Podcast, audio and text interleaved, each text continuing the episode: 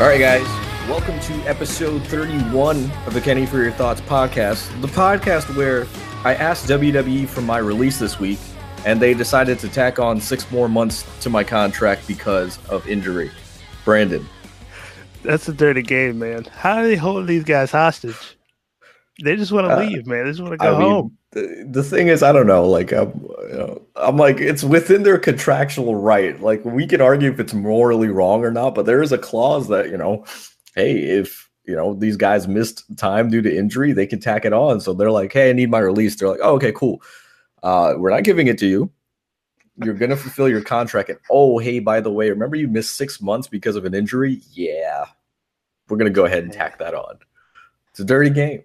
So, uh, but at least they're still gonna get paid, though, right? Like they still get paid for whatever they're. Well, yeah, I mean, for. at the Yeah, end of the day, contract. At the right, end of the day, they still get paid. So I mean, That's it's good. it's not all too bad. It's it's creatively bad. Like you know, Yeah. it might suck like that, but like it monetarily, it's not gonna hurt them too much. I mean, Is it petty? Is it petty to do that? A little bit, I a mean, little bit, but it's business. Look, it's business, and WWE's learned from you know mistakes they made in the past. You know, they had Lex Luger showing up on a live Nitro because they failed to negotiate a, a hard contract. You know, they went off of uh word, you know, his word and bond at the time, and you can't do that anymore. So, you know, they know what they're doing. They basically are like, you know. All right, AEW, you want to compete? Well, we're not going to give you Luke Harper right away. We're not going to give you the revival right away. Uh, they might be getting somebody else that's a pretty big name. Uh, so you know, uh, that big Wait. name. I think we should probably talk about him in a little bit. But you know, Oh, before we get into everything, right. I did want to remind everybody, all of our listeners and our viewers on YouTube, uh, please give us a five star rating on Apple Podcasts, Google Play Music, Stitcher, uh, Podbean, uh, Russian web website that you might be scumming our podcast on. Go ahead and Oh, give us some Uber Bitcoin off of too. that. Was that? Yeah, give us a five star on the Uber ride. Just on the. Uber ride. Give us a five Yeah. star for Uber driving, um, things like that, you know. And I did want to exclusively announce, guys. Uh, so this is going to be exclusive for just listeners of the podcast. Uh, not posting this yet. If you want to cop our t-shirts, well, let me let me start that over again. Rewind. Here we go, guys. We now have a store on prowrestlingtees.com. So we have two t-shirt designs up right now, basic logo and then a parody shirt of a certain somebody that might be holding two belts right now. Can't say it, What? you know. But if you would like to cop exclusive merchandise before anybody else because the store is live but we are not advertising yet, prowrestlingtees.com slash a Kenny for your thoughts. We're gonna have some more designs coming soon, including one of Brandon that I already have up here in the dome.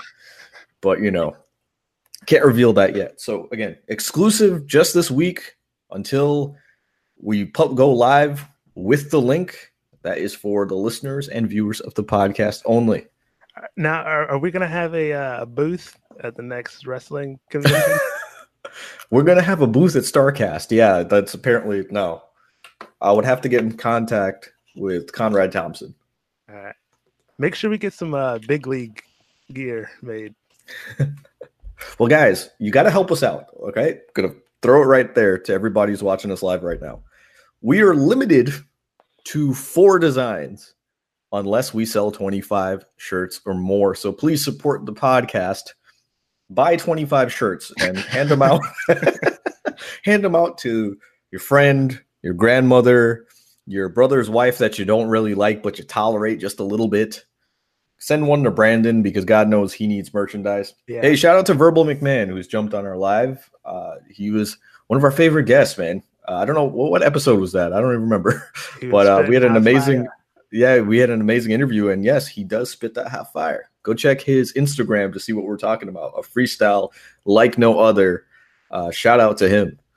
But anyway, you know, we got a limited amount of time before we get into an amazing, amazing interview, guys. We did an, an interview with Joseph Woods, aka JoJo Woods. Um, he is training right now to be a professional wrestler. Uh, what's really cool is I like that know the last episode we had, episode 30, we have someone like Josiah Williams. Shout out to him. He's currently driving to Orlando to start working at NXT as we speak. Um, but we had someone who's embarking on their dreams, who's essentially accomplished their dreams. Now they're working for WWE. This week, we had a chance to kind of take it a step back and interview someone who is hoping to be there one day and just starting his journey, just starting training to be a professional wrestler and kind of pick his brain on what the process is like, get his backstory. So it's cool. I'm really happy with this episode because I feel like we're going to look back and go, man, we had this guy on, you know, before he did anything. And this guy will undoubtedly be a star on the indies. He's got the right, right mindset, he's got the drive, and he's got the passion. So that's and my endorsement right there. Don't let me down, JoJo. he's got the Brandon? look. He's got the look too, man dude and, and that's the thing it's like you can see the pieces coming together the, the pieces of clay just being tacked on to him right? It's like he started out looking one way and he slowly but surely developed um, I'm talking about jojo here and you know now he's got a certain look he's working on his gimmick. It's slowly coming together and it's cool to see man. And he's such a humble guy. Like honestly he was you know messaging me afterwards and saying oh man thank you for that interview. It was so awesome my first podcast and couldn't be more gracious. And it's like he's thanking us when we should be thanking him. So thank you, Jojo, for the interview. Um, but before we get into that interview, thank you for the heart uh, emoji there. I appreciate that. Uh, bef- but before we get into that interview, we got two weeks of wrestling to catch up on because we skipped an episode last week. I wanted y'all to see the interview with Wrestling Flow, Josiah Williams. Um, so we skipped an episode last week. So let's get into the important stuff. I think the first thing we should get into what the hell's going on with that Firefly Funhouse there, Brandon? Dude, I dig these segments. I don't know how people are feeling about them, but I'm liking it. I, I thought I was gonna be like, oh, why are they changing this character now? But maybe it needed a, a character change. And I like it because he still sort of throws back to it, you know, here and there. He's sort of cutting back and forth between sort of a good Bray Wyatt and like an evil one. And uh, I'm digging the little puppets I will tell you, I think anybody else given this gimmick would have been the kiss of death for their character. But Bray Wyatt, the man, you know, Wyndham Rotunda, the man is so good at his character. He's good at subtleties. He's so good just like at you know, it doesn't just come across as hokey. It could it could have. Like I mean, you're given a, a children's show kind of gimmick, you could easily just be hokey but he still got the subtleties of the looking in the camera and just like going bug-eyed and like saying certain things that make you go, okay, there's something more to this character. There's more depth. Like you can tell there's like a, a disingenuous quality about what he's saying. You can tell that there is a torment behind his words. You know, he's like this week he painted a picture of, you know, the house that Randy Orton burned down. And he's I wish basically, he had Orton, Orton and they like posing. That would have been Orton funny. doing the yeah. doing the pose. Um, but you know, there's like basically stuff to say. Like there's pain behind what he's doing.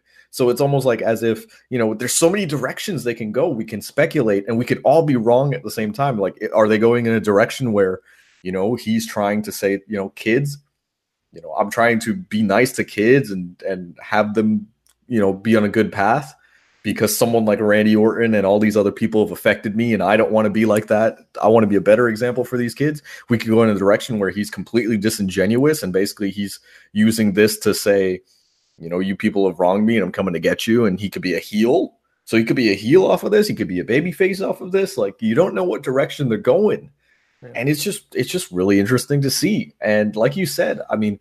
I didn't think he needed character change. And I was like, at first, I was kind of like, why are they doing this? And then it, all, it took literally i mean these promos are four minutes each. So we have literally eight minutes of of this character. And within two minutes i was like oh, okay he's got something here. Yeah. He's definitely especially he's got gloves. The the gloves say it all you know? He's got one that's hurt he's got one that says heal. So he has yeah. choices you know? He can whatever he wants to do. And uh, it's pretty damn cool. It's pretty damn cool. Yeah. I, am looking like forward Go ahead. I'm sorry. What are you saying? Oh no, I, I, I like. I was saying I like it. I think these kind of segments and these kind of characters sort of work for the writing staff or whatever that they have there. I think they're better at sort of writing for and crafting for these type characters than they are maybe but, but i you see again I, I, I don't even want to give credit to the writing team though because again it's his execution yeah, of it because yeah. if you give this character to someone and they're like you're gonna have me do a children's show I don't think it would have come across well, like if they weren't really feeling it. But when he's like, "Wowie," you know, like what, what does he say? Wowie. Oh, I can't even remember. Yowie Wowie or whatever. And he's just like looking at the camera, like, huh. And then he goes, sociopath. S O C. Like it's just just little things that he's doing, and I'm intrigued. And it's so funny.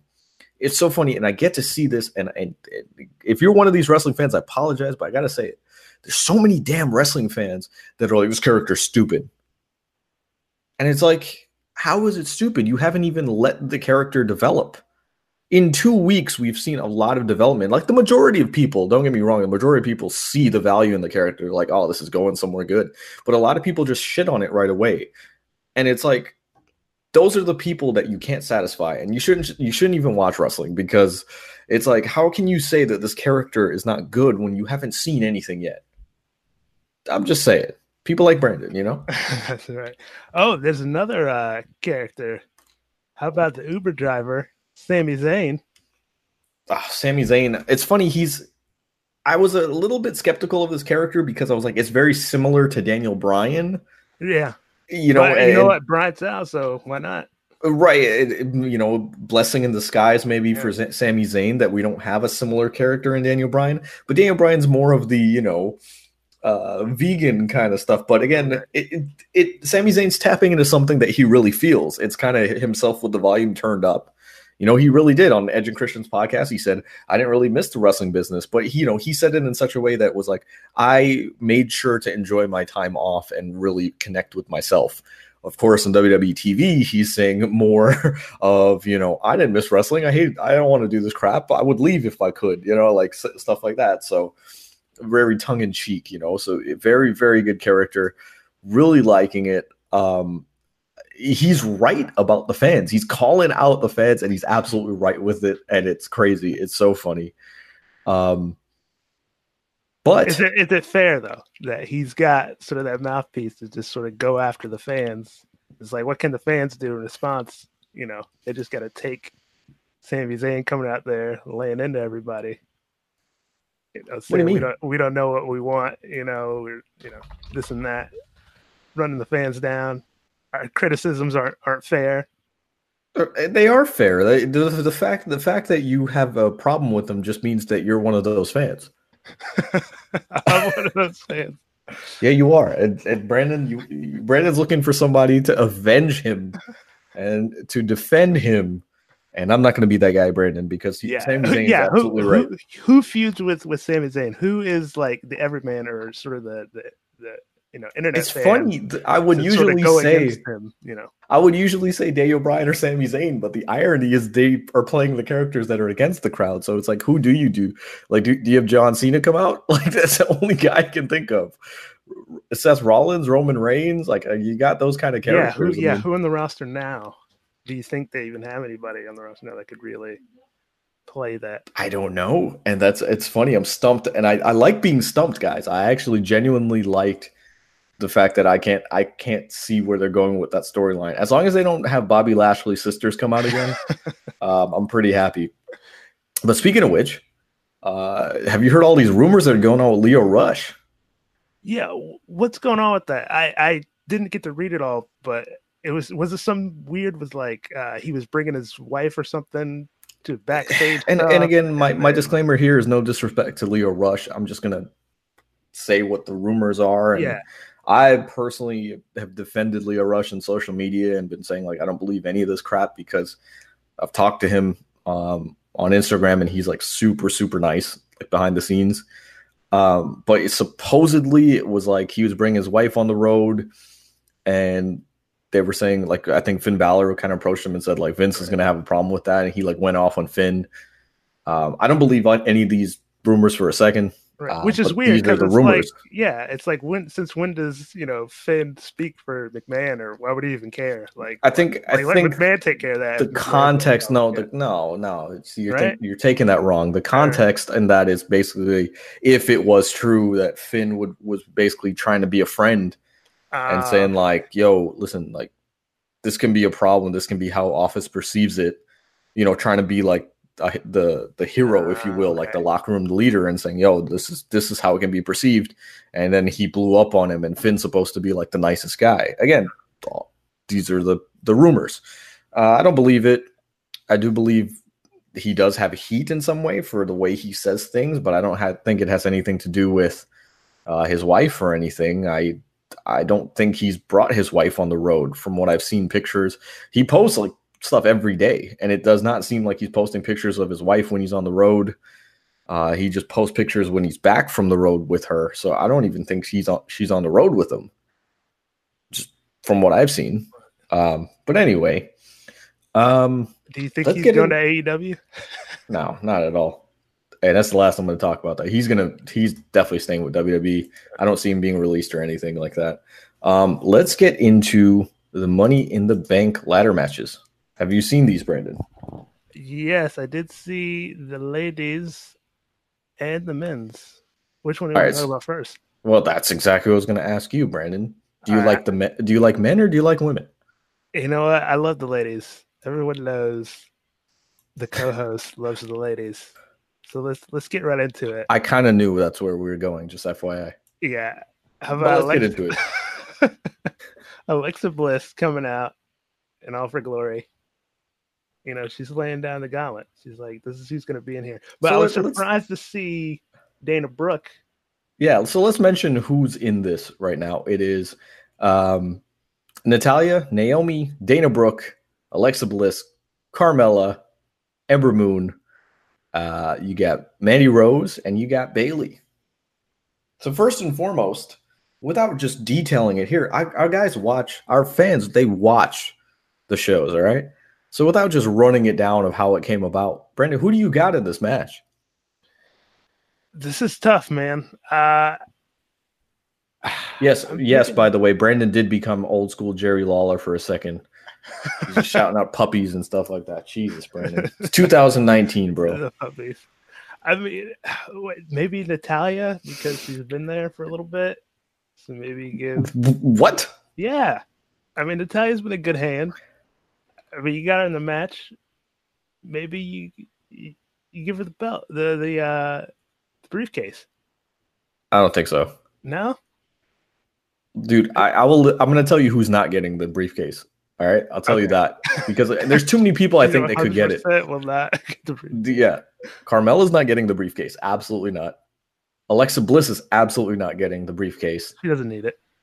Dana Brooke is absolutely not getting the briefcase. I don't know. They see the Natalya has zero percent chance of getting the briefcase, which uh, leaves the only half, half of the roster or the, the half of the match that I think can get the briefcase. Narrow it down to Naomi, Maybe Ember Bayley. Moon, Ember Moon, Mandy Rose, and Bayley. Yeah. If you forced my hand, I would say Bayley. only because she needs the character resurgence the most. Ember Moon, you can have still still contend for the title. She's still new enough that it's like, you know, she can do something and have a championship match and win the title, let's say at SummerSlam. Bayley has kind of been run through the mud almost, and her SmackDown run is starting off on a good pace. So why not continue that momentum with the Money in the Bank? Um, Mandy Rose, I think Mandy Rose can do very, very well with the Money in the Bank because she's a heel. She can ta- uh, taunt that she's going to cash in and ultimately win her first women's championship just based off of having that briefcase. And then Naomi, she needs to be redeveloped on on Raw. That's another good tool. You so any of those four, you can really, really give it to and be fine. No but again, for Natty. No love for Dana Brooke. Disrespect. that I don't. It's, Disrespect. It's not. It, the, the funny part, I think Dana Brooke's songs call respectful, just so you know. yeah. Um, Natalya, man, why would you give it to Natalya? It's, it's gonna be a waste. Um, Dana Brooke could do something with it, but I don't think they'd give it to her. That's the biggest difference. Um, but yeah, like I said, Bayley. I think Bayley wins it. I mean, we, we shall see, right? Brandon, what's the bet? If if, if it's Bayley, who you bet? Who are you thinking it's? By the way. Uh, no, for real, not not Natalya, for real. well, if I can't pick Natalya, then right. I'll, I'll, I'll go with Mandy Rose. I think Mandy Rose is good okay. comedy to give the. So yeah. if Bayley wins, what's the bet? What are you doing? If Bayley wins, Uh, do I have to chug something on camera? Right. Badland Yeah. chugs. Yeah, Brandland chugs. Raylan chug. Da- Dana Brooke, Slam Hub Wrestling says Dana Brooke loves WWE. Take that, haters. That's Um, right. I'll so get you. let's I'll get you on. some Renzo's or something. yeah, Renzo's is a great restaurant in Tampa, by the way. So shout out to Renzo's. Yeah. Hopefully, our latest sponsor. I'm just kidding. Um, so since we're on the topic of the women, uh, what I did want to talk about, uh, I wanted to rant a little bit. We got Becky Lynch, Becky Two Belts. First of all, everyone's saying she's cooling off, and that's because she's no longer chasing the title.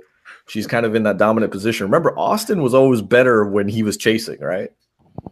And the, the the thing is, when Austin won the title, he was still chasing because McMahon was trying to get the title off of him. Becky, the only reason Becky seems like eh, kind of right now in most people's eyes, I would say, is because she's not really doing anything. She's not being chased. Um, in that, or no, she's not chasing, I should say. Do you think she's being overexposed? Having to be on both Uh, shows, kind of cutting the same promo. I didn't. Yeah, I was gonna say I don't like that aspect, but I think that's about to be rectified. So I'm about to give you my opinions. They're very controversial here. Becky no belts. Becky no belts, yeah.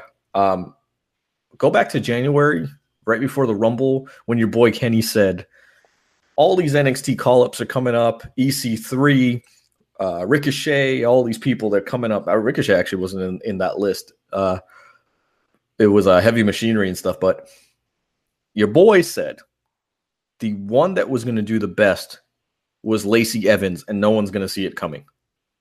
Ding, ding, ding, ding, ding. Have I been correct on that? Incorrect.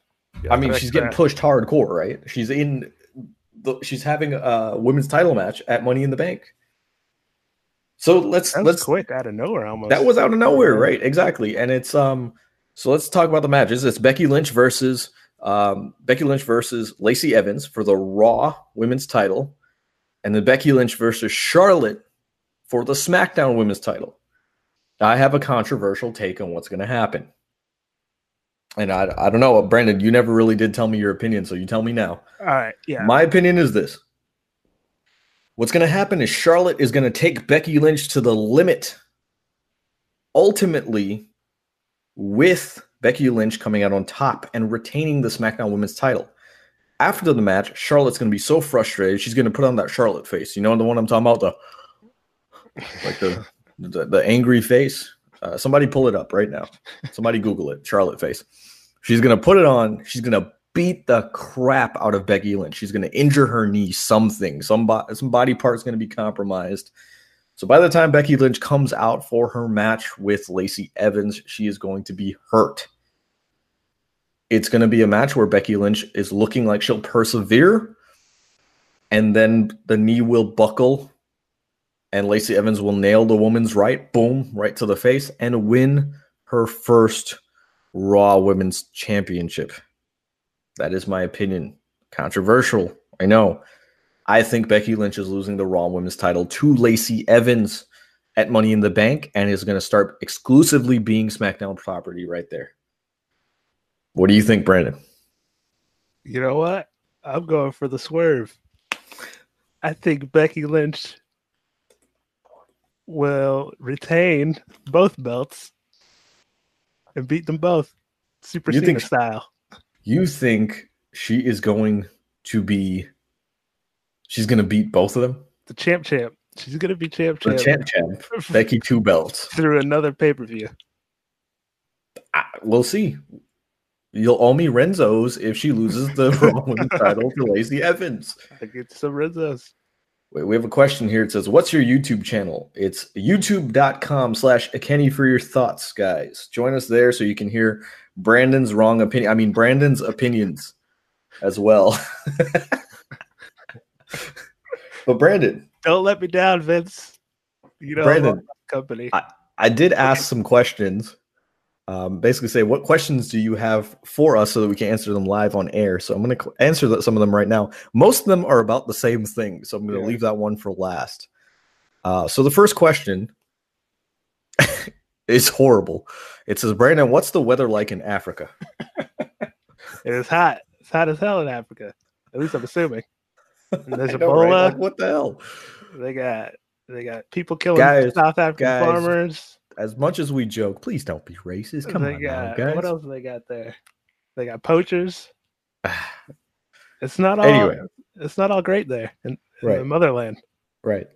So we got another question, which we answered already, which is who do you got for the Money in the Bank winners? Did we answer it though? Let's get into the men's. You know, before we get too far off topic, we did not get into the men's. We got Ricochet. Uh, I was about to say Bray Wyatt, Braun Strowman, Drew McIntyre, Baron Corbin, the Viper, Randy Orton. Stop and hit the pose for two seconds. Good, Brandon. There we go. Yeah. All right. Feels good. Andrade, Finn Balor, and Ali. So who are we thinking, Brandon? I, I think we're gonna have the same answer. So on the count of Yeah. three, let's both say it, okay? One, One, two, two, Andrade. three. Drew McIntyre. What the hell just happened there? Yeah, I'm going. Did you just pick Andrade? I'm picking Andrade. I You're picking An- Andrade. Andrade's I'm, got. I'm not even mad at you, yeah, but I'm surprised. he's got the flare stroke right now. So they got to make they got to make moves.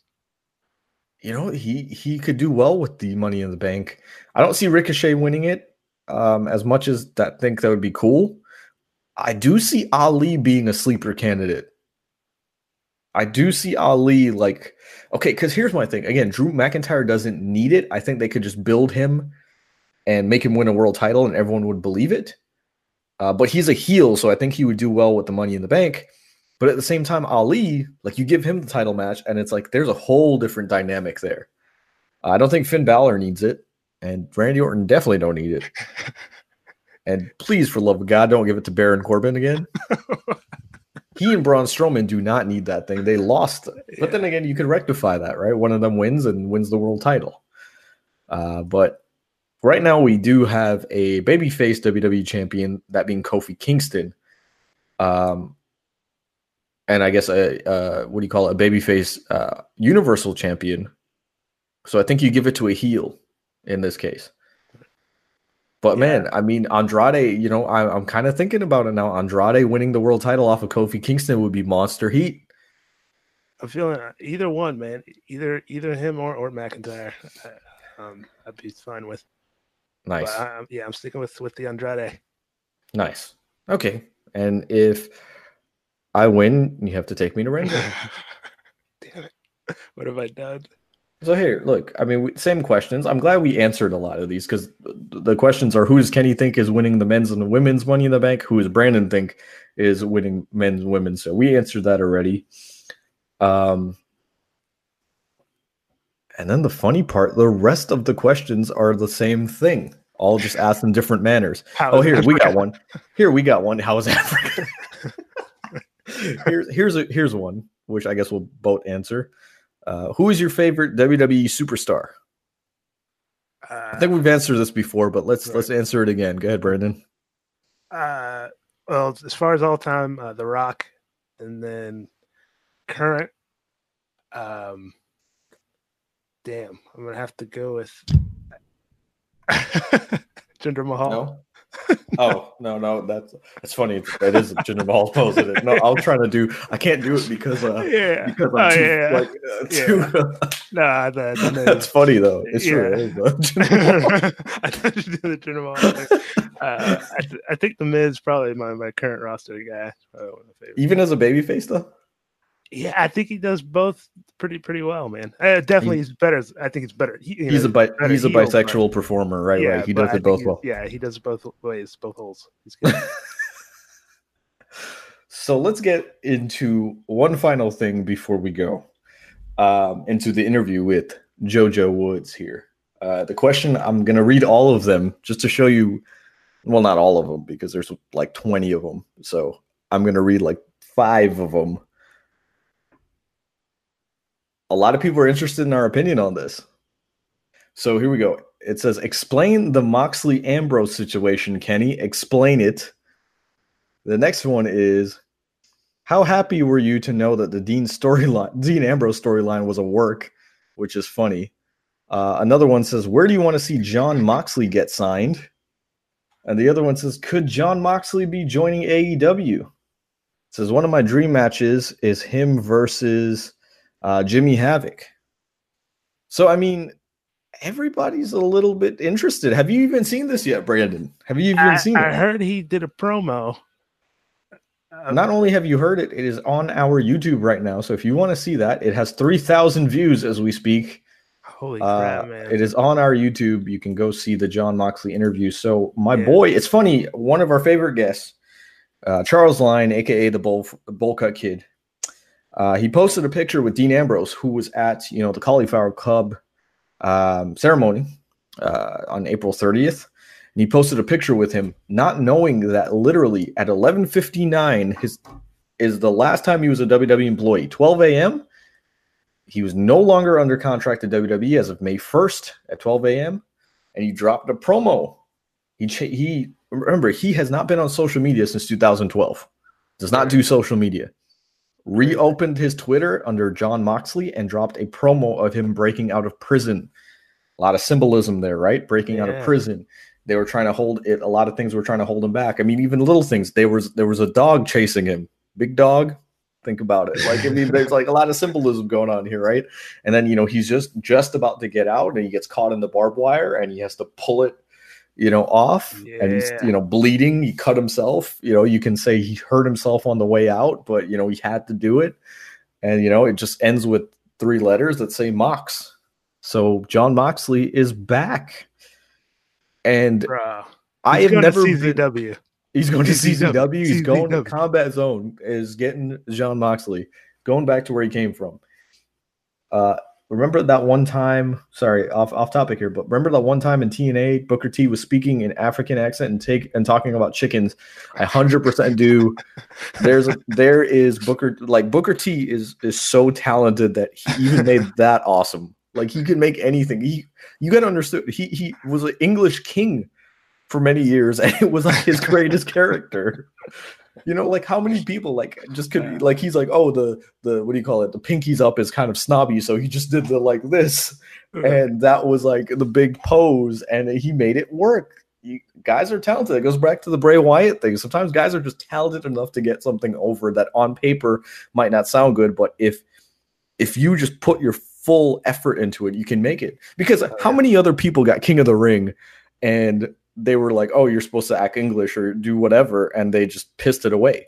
Booker T, a guy for, that was been promoted like he was eh, his wrestling career, like he was from Harlem, New York. He's from actually from Houston, and you know talks with that kind of accent and stuff. All of a sudden becomes, "I am King Booker," and gets it over.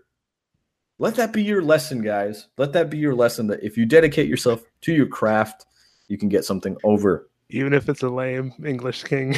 even if it's a lame English king. But hey, we go we talk about that with JoJo as well. You know, sometimes just being dedicated to your craft. So we'll get into that.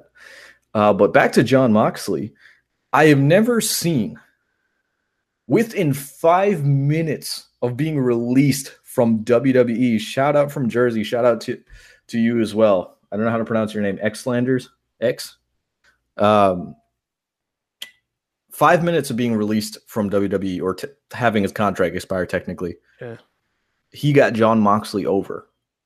Crazy. It was it- viewed millions of times. Yeah, it's like And- two million times. This but one uh, embedded this video I was seeing. It's this is the problem I have with some guys. Guys get released from WWE and then they go to like indie federations and they don't market themselves.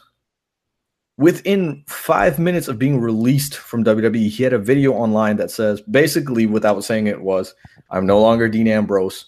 I've broken out of that character. I am Jon Moxley. So now people are literally, you heard all the questions. Nobody was like, What do you think about the Dean Ambrose storyline? Or what do you think about the Dean Ambrose promo? It was, What do you think about the Jon Moxley promo? He has rebranded himself within one day. We're now forgetting about Dean Ambrose and we're remembering who the hell Jon Moxley is. I stress to you, anybody who's listening here who one day may sign with WWE, if you are leaving the big time, if you will, utilize your time properly right there, rebrand yourself. So when you get onto the indies again, your name is out there. I, Dean Ambrose has done it the best. And I want to talk about something because the other day I said this in a chat with you and another friend. We talk about wrestling in that chat.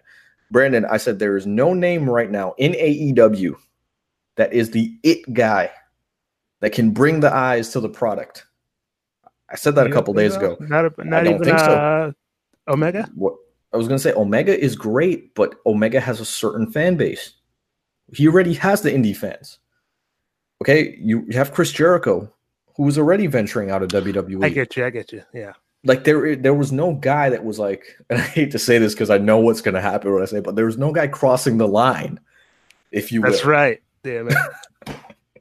I knew it. You know that, it. But, you know it. But they needed an it star, and there was only two names I could think of: CM Punk, Jon Moxley. And now there's a very, very good chance because one of the questions was, where do you think Jon Moxley's going? I do think he's going to AEW. I do think the reason he's leaving WWE is because he talked to some of the guys at AEW and said, look, I'll come there.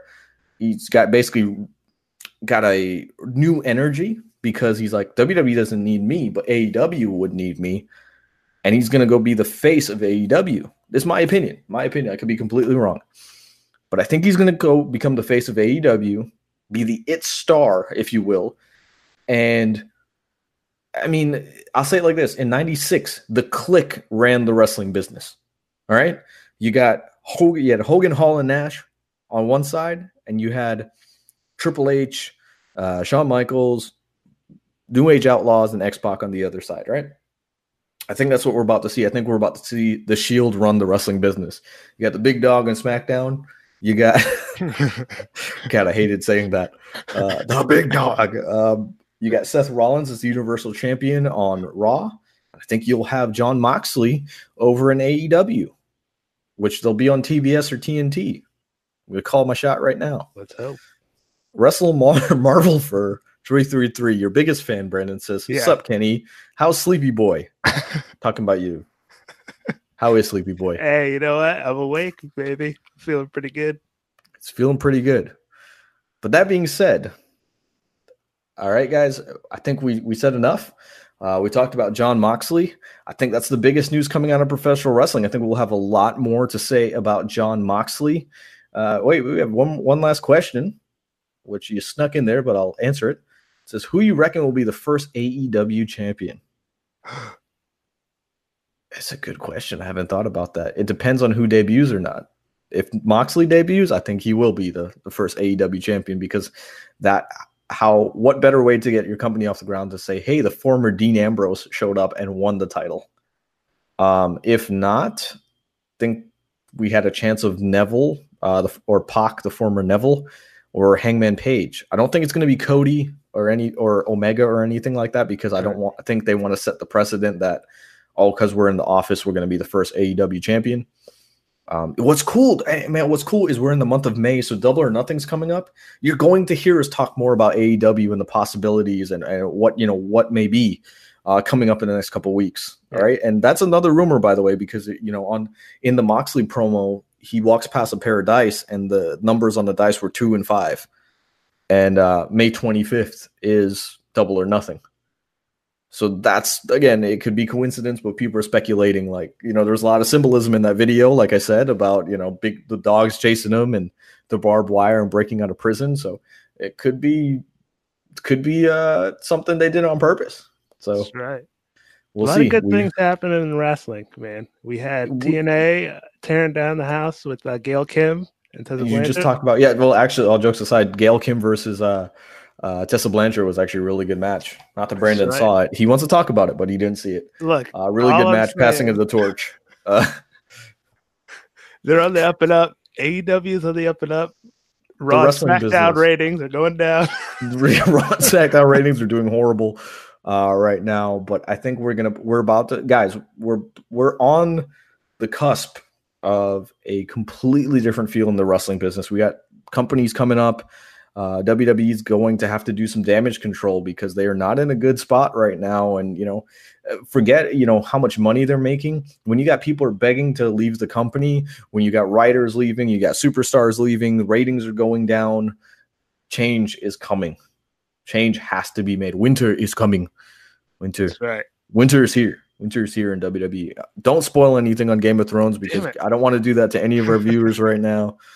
Uh, apologize because I know Brandon. Brandon literally said, "Damn it," because he was about to spoil something on Game of Thrones. To spoil it all. So he's gonna spoil uh, Endgame and he's gonna spoil spoil Game of Thrones. but guys, without getting too convoluted, I want you to thank. I want to thank you all for joining us on the live portion of the podcast where we answered some of your questions. But I'm so excited. Let's get into the interview with Mr. Jojo Joseph Woods. All right, guys. Can't wait for you to hear it. Kenny for your thoughts. All right, guys. And now the interview portion of episode 31. We have a guy that actually I've been looking forward to interviewing for quite some time because I've been following his journey.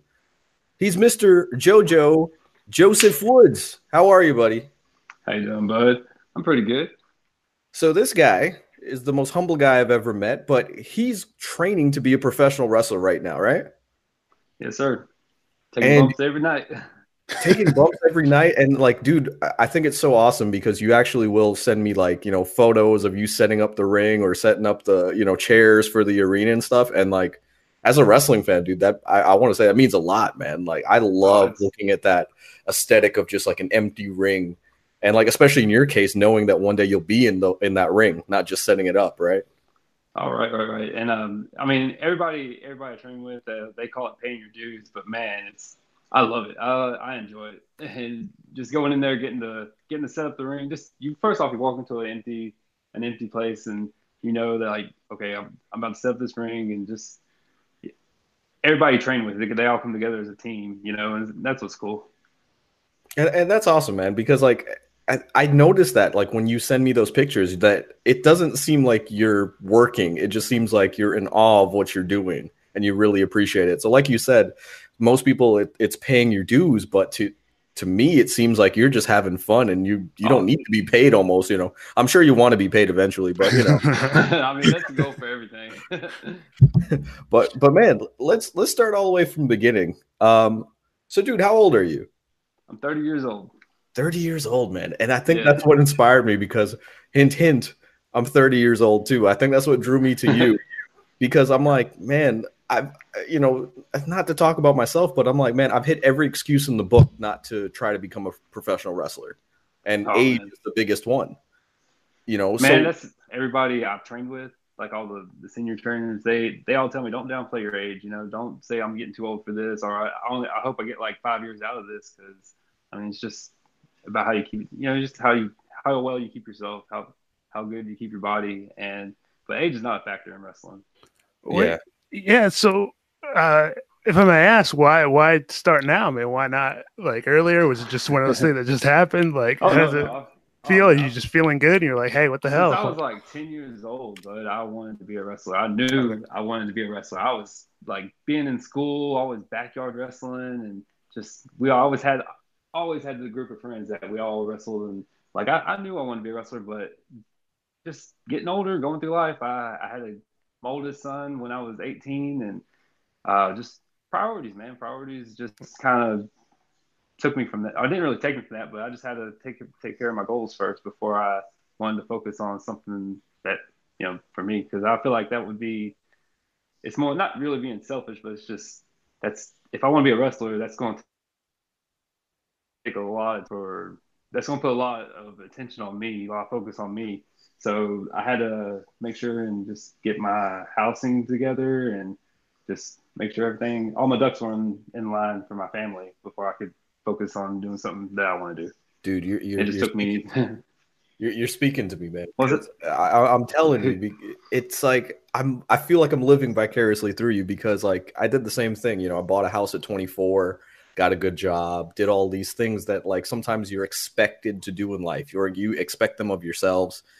And then, you know, had a kid at 28. And then I told myself, well, now I'm 30, I'm too old. And then something happened around, you know, 20, you know, end of 29 that I said, why am I not pursuing my dreams? Like I'm like, you know what? I'm gonna start a wrestling podcast. I literally that was like my step into the wrestling business. You know what I mean? Yeah, so I mean, all, all you can do is try. Right. And it's like if you try and fail, at least you tried. You don't want to go through life just thinking like what if you don't want to go right. through by thinking that. Exactly. And I felt like I was gonna wake up at 40 and go, I never tried. I never I never tried to do anything. It's like that's that's only 10 years away. So I mean, was it something like that for you where you like you couldn't face yourself and you said, you know what, at least I'm going to try this damn thing? Um, not necessarily like like to that extent, but um, like I actually got into jiu. I've always been a wrestling fan, and I was a big MMA fan, and I got into jiu-jitsu first, and I got I was rolling around in one of the dojos I was training in, and this new guy came in and uh, he got me an armbar, and he just yanked the hell out of my arm and like really did a number on my elbow and I, it just hurt me being at work. Like it bothered me for like three months. It took me a while to get over that. And I was telling my my wife now about it, and um, we just I don't know. I figured kind of wrestling would be a little more safer if I want to get something physical. Oh, and, um, but I, at the time, I didn't know any any promotions around. That's why I never really followed wrestling either. And jiu-jitsu was everywhere. Uh, you know, little jiu-jitsu building. So I got that's originally what I got into. Dude, that's hilarious. I again, it's like I feel like every guest we have on, I, I find something to you know like relate to because uh, I don't know if you know this. I don't. We've never discussed this, but I'm trained in jujitsu too. That's that's the style of karate that um, I pursued ever since I was nine years old. Oh, so it, man, it's so it's so entertaining, man. It, and I was gonna say, I mean, like it's one of the most entertaining styles because it mixes a lot of like what you want to do, you know. Um, and and for the same reason, like I didn't I'm nine years old, you don't know what wrestling or like what a wrestling school is. So I was like, I told my no. mom, you get me into karate, like you know, and you feel like you're doing something physical, you know. So I don't know about you, but like sparring was my favorite. Oh man, I, I love it. I still I still spar to this day. right. It. It's just because of that hand to hand combat sport, you know. It's it's the same thing like MMA. It's the same thing like wrestling. Yeah, exactly. It is. It is, and it's yeah. a um, I look at like jujitsu and wrestling. I look at it as because I'm a, I'm a construction worker. I have a craft that I, that I do, and I look at it as a craft. And I just, in order to get good at my craft, I have to put the time in, and that's what I'm doing now. Is I'm putting the time in my work so I can get better at it. Which goes back, I mean, to those messages that I get. I mean, I've told this to you, and I'll say it to our audience too. I've said, I have no doubt in my mind that you're going to succeed in the wrestling business just because of the way you talk about things like when you're talking about like training and, and doing things, you're always talking about getting better and putting in the work to get to that point. There's never a point where you're like, you either I don't want to say feel confident, but it's it's almost like you're always adding pieces of, of clay to the puzzle. You know, you're adding pieces always, of always. product, and it's like that's one thing I admire about you because I'm just like this guy gets it. Like his work ethic alone is gonna get him, you know, places. I, I mean, that's, guy, that's, that's, the idea, right? And a guy I can think of that's like that. You know, I mean, like look at the guy that just won the WWE champion uh, championship. I should. Oh, it's very true. Is Kofi Kingston? He's a guy that just kept plugging away and plugging away, workhorse. plugging away, workhorse, right? And like wouldn't take no for an answer. And I I see a lot of that in you. And I know that's a that's a really big comparison to make. You know, I'm comparing you to the WWE champion. Um, no, I mean that's but, that's awesome. But let's let's take it all the way back, man let's take it all the way back to your beginning. Uh, when did you get, um, you know, hooked to wrestling? Like when did what was the first time oh, you watched wrestling? I was actually I was living in Austin, Texas, and I was golly, I'd be like nine or ten, and I was at we were at my dad's buddy's house. is on like a it was a Sunday or a Saturday. I know they're they're off on weekends. They're barbecuing, and um, I was it was like it was on Saturday or Saturday or Sunday. I was watching King. I was watching some highlights from Raw, and it was the highlights on Kane and uh, Stone Cold Steve Austin, and it was their build up for King of the Ring. And man, when I seen Kane, I was like, that guy is awesome. Just caught my attention. Just a big old dude with that was mass, you know. And he um just watching them watching those matches and just that's I knew then like I was like this is what I want to do. Right. The the bug bit you at that point. Yeah. So and it was, was wrestling with my dad would I would always bug my dad about watching wrestling and he'd find it and would watch it and he'd wrestle with me in the living room, just keep me keep me keep me going as a kid, just keep my my imagination with it. That's awesome. It. That's awesome that he encouraged you, you know, because a lot of parents, I think we were talking about it before we came on air. Sometimes when you have certain hobbies, you that you may say, "Oh, this is a bad influence on my kid," you know, like a lot of parents don't let their kids watch wrestling because it's uh, quote unquote violent. So that's cool that your dad like just uh, let you watch and encouraged it. Do you think that had a, a, a big deal to do with why you, you eventually be uh, trained to become a wrestler? Oh, oh yeah, but definitely, definitely had a big deal with it, man. Because my dad was dad didn't keep me into it, I would have just probably found something else to do, you know. And it wouldn't, have, or if it would have been like, "Why are you watching wrestling? That's fake. That's stupid. Why are you watching that?" And then I would have been like, you know what, you're right. Right. And when we done something else, being a kid, you know, being impressionable, but no, he was not every step of the way. And um, we moved to we moved from Austin to Jasper, Texas, and or Kirbyville, Texas. I mean, and there there was no wrestling schools out there, but I ended up just always talking about wrestling. I ended up getting this little group of wrestling friends, and we just made little wrestling rings in the back in the backyard, and just Now- that. Now, do you guys have any uh, backyard wrestling footage? I'm a big fan of that stuff. No, and that's what that's what man. That's different generation, brother. We didn't have cell phones then, and uh, our parents didn't even have cell phones. They didn't even have uh, camcorders. We just everything everything we did. Oh, was all in there. Dude, I, I just we actually had a camcorder that I used to set up in the corner to, to do stuff like that. So I, I don't. That footage is out there somewhere, Brandon. we gotta find. We gotta find this. Now, what what kind of matches did you guys have? You know, in the backyard fed, man. What were you guys doing? oh god, dude, we was um we were big into just like Edge and Christian and the Hardy Boys at T- the TLC era. You know, like when when they were coming up with a TLC. Oh, that was a horrible era Wrestling for, us, man, because it, it made us jump off of everything and do it like yes, yes, yes. like I, like we're all we're all in our 30s, early 30s here, but two of us are 30. Brandon, you're what, 31? Yeah. So we're all around the same age. I mean, like the Hardys, the Dudleys, and Edge and Christian, they were just horrible influence on us. Yeah, and back then, you know, ECW was really popular and backyard Right. wrestling was super popular. Like not like it is now. And uh, like now it's just not even you know, like hardcore wrestling like like like in our generation is not like it is now at No, all. no, it's. I mean, they actually have safety measures put in place now. Like back then, it was like back then it was just like, oh, hit that guy as hard as you can. Yeah. Like we don't, we have no concussion protocol or anything. But we would have um we would have like little ladder Oh, matches snap. and we'd have table matches. Like my um, my father, he was my dad, he was a construction worker. He'd always bring home uh, like tore tore up plywood, like and we'd make tables out of them and we'd have table matches with Your those. dad was just letting you guys slam each other that's- through tables. that's what I'm saying. Back then, parents were like I mean, letting the that's kids awesome. do like my dad did stuff like that too. Like he would just like, here, go do this. And they don't care. Yeah, I mean, he was really like he was kind of stay footed. Like he he got us a bunch of mattresses and made a ring out of it. So it wasn't like we was just wrestling on the hard ground or anything. So. Right. And we actually, growing up, we we were pretty safe as far as you could do for backyard wrestling for amateur wrestlers. uh, we we were pretty good. So I mean, what what was the uh, backyard federation called back then? Do you remember the name? Oh god, dang. Um, I think like Extreme Wrestling Alliance.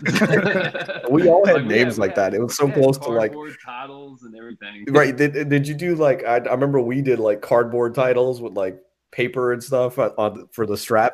We had like um, we had like a white cardboard title, and we took um like I had a I'm trying to remember what it was called. It was like a little back brace or something, but we just put it put the the cardboard part where it was like world title or United States title, and we put it on the back brace, and you put the back brace on, and it looked like a championship. And, and for any kids listening right now, uh, we want to remind you that all of this that we're talking about, we're making up. It's completely oh yeah, yeah, yeah. We re- didn't actually do any of this. Uh, we're just making this up, guys. So so don't try this at home, okay? Okay, kiddies. that being said, I mean, let's fast forward a little bit. You know, did did you? Was there ever a time that you fell out of love with professional wrestling? Because I know life happens, like you said. You know, you you have your wife, you have some kids. Uh, at any point in time that you fell out of love with it? man, there was I never no I never fell fell out of love with it at all. Nice. I stopped following it at a time because it was just like working. Like when I got real serious into work, I just didn't have time to watch it, and I never, I never like I couldn't keep up with it like I used to, like when I was a kid. And even now, like I, I mean, I don't. I think I told you about it a while back. Like I don't keep up with it day. I don't keep up with every show, you know, but I do. I keep up with some things about wrestling. But as far as falling out, falling out of love, I never fell out of love with it. Nice, I like that. Being, it's just life, man. You just get busy with work. You got to take care of business first, and then I hear you. You got a family to take care of, man. The priorities, like I, I, I understand completely. Um, so you you talked about Kane. You said uh, Kane was the guy that kind of made you know the light bulb go off, and you're like, "Ah, this is what I want to do."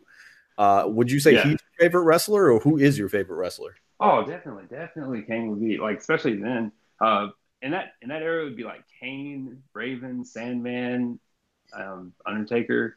Raven, man. Raven Raven doesn't get enough love from people. You know, a lot of people when you say favorite wrestler, they don't say Raven. So Fucking Let's get- genius, man. right, let's give Raven some love, man. What what what drew you to Raven?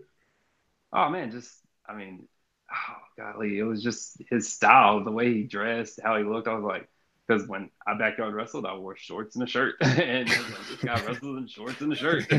Yeah, he was ahead of his time. I mean, there were guys in the early 2000s. Like now, it's kind of commonplace to wrestle in shirt and, and uh, you know, jean shorts. But the moves he did were cool, man. Like he told a good story in the ring. Like even as a kid, I could yeah, I could read his story, you know. yeah, man. Raven Raven's definitely one of those guys who just is very intellectual. I mean, even with his promos, they were very unique. And like I said, no one no one dressed like that back then. Now it's common. and he could just draw you in, man. Like, Oh, I, yeah. I, I hope I have that those skills like when I'm able to get into the ring. Heck yeah. so speaking of getting into the ring, I mean, um, when did you start training? um, oh gosh, uh, February February of 2018. Oh wow, so this is not too long ago. Yeah. Yeah, and um, it was just like it. I wasn't real persistent with it, like rest, like training. I probably got like a week here, a week there. You know, um, we just now. I just now got real consistent with it uh, this year, like in in January 2019, and we've been training every, almost about three days, two to three days a week. Very nice. So- So, Probably all together, I've probably gotten probably about seven. Like if you want to add it all up, I probably got about seven months of training in, eight months of training in, like straight. nice. Right. So wait, how does it work with like sort of, you know, working out, like exercise type stuff or, you know, beefing up and then going on to like in ring work, you know, working through that stuff and work working in the Um, I mean, like if I'm if I'm working, I usually wake up in the morning time and I go work out. I try not to work out the days that I wrestle because I just it's just too it just wears me out just working out, uh, working and then going to wrestle. So that's usually a day I take a break. But on Mondays, I wake up in the morning time, go work out, go go to work, get off, have my family time. Uh, Tuesdays, sleep in, go to work, wake up, go to work, and go wrestle, and just continue that pattern. I usually try to take off on I, on the rest days. Try I try to have it on Fridays, and um, just because that's a that's like I have split custody of my kid, Oh wow. so Fridays. So I'm usually on the road driving, picking them up or dropping them off. Dude, you're I That's mean, grind. yeah, I was gonna say I'm just listening to that schedule and I'm like, man, are there enough hours in the day to do that? That's crazy, man. I usually I run I run on about four about four or five hours of sleep and then my little power nap. They're like, we can't find Just take out- He's sleeping. Uh, he's sleeping in the break room over there. He's sleeping on some pillar. Right. I mean, I, I manage. are you on like some sort of like special like workout? You got like a tr- like certain kind of trainer like specifically for that, No. or oh, Um, I have just your a, own- my I have a guy I train with in wrestling named Scott Ollie. He's um I, he's my workout buddy, and he he really pushes me. Like he he kind of changed my mindset when I got into wrestling. Because when I started off, I was I was out of shape. Like I had this this hillbilly gimmick when idea that I wanted to be like like you know how hillbilly Jim is, Right. and I, I was like I want to be like that. And then I started getting into started going to shows, independent shows, and I just started seeing like there's a bunch of out of shape guys, and I don't want to fall into that bracket. Like, and I started working out with working out with Scott Scott Ali, and he just that I trained that I trained with, and uh, he just kind of helped me get in shape and kind of just got my mind got me got me in a good mindset about being healthy and not just wanting to be a wrestler, just having a look. He's always yeah, he kind of drilled in my head. If you want to play the part, you got to be the part. Nice. Yeah. That's, dude, I mean, mindset's everything. And I mean, I'll tell you, I mean, if you're watching the video version of this podcast, I'll tell you right now. Um, I saw JoJo a couple months ago when he was posting pictures on Instagram. And to see in just like maybe four or five months how far, and I, I, I don't mean to put you on the spot here, but how far your body has come, bro. Like, I don't want to say you're jacked, but you're freaking jacked now, bro. You know you what just gotta you just gotta stay true to your diet, man. That's the hardest just- thing. it's crazy though, man. It's just like persistence. It's like really inspiring. I'm looking at you and I'm like, that's not the same guy I talked to a couple months ago, is it? it is. I mean, um, and let's also talk about you know the elephant in the room, the facial hair, guys, the the mustache. He's living the gimmick. Look at this. The guy, Roode, the guy that Robert Roode copied and took yeah, he copied stole his gimmick. and he's wearing it better. I put that on our uh, on our Instagram, and I'm sure a lot of people were like, "Who who's he talking about?" you know, like. But that was my segue into your episode. I'll get your name out there and putting you over, buddy. I got a good laugh out of that one. yeah, bro, I thought you would. now, yeah, what, what's sort of your gimmick now? I mean, I don't really have. Are you still a- working on it? Yeah, Yeah, I'm still working. on Okay. it. I'm I'm just trying to have that that kind of old school kind of. I want to have that old school kind of bodybuilder gimmick, where I have like the shoulder strap, singlet kind of. Like a Yeah, Ted just- Arcidi. Yeah. That's awesome, dude. You're gonna have like the old school strong uh, uh strongman gimmick. Yeah, I mean, I, I want to be, I want to do something. I want to be different. I don't want to do something like, especially in in my area, I don't want to do something that anybody else is doing, so I can stand out. People will be able to remember me when the show's over with. Dude, that's look. It, it's no coincidence, man. I mean, we're talking to Chris Hamrick, and the one thing Chris Hamrick said in in our interview that's episode 17. If you guys haven't caught that uh, bonus interview with Chris Hamrick, the one thing he said is a lot of these youngsters don't want to stand out, and it do, it doesn't matter what it is. If they're talking about you after the show, then you're doing something right, and that shows me right there. I mean, a guy who's been in the business how long now, Chris Hamrick is know. saying like that, and you are epitomize that mentality. You just want people to remember you. It doesn't matter what for, but they might say, "Hey, that guy with the mustache is pretty good," because no one else has a mustache like that, right? exactly. I'm sure you thought of that. That went into your thought uh, thought process when you had your look. All right. Uh, I wanted to. I, the original idea, like when I was going back to the hillbilly gimmick, I was on. I had a big old beard at the time, and I was like, I'm gonna be like a hillbilly gym kind of guy, just like a cruiserweight version, a smaller version. and uh, it's just the jobs, the jobs I work at, I had ended up having to shave, so that's why I have a mustache, uh-huh. no Oh. beard. Before last Monday, when Robert Roode decided to have that mustache, how many people were rocking a mustache?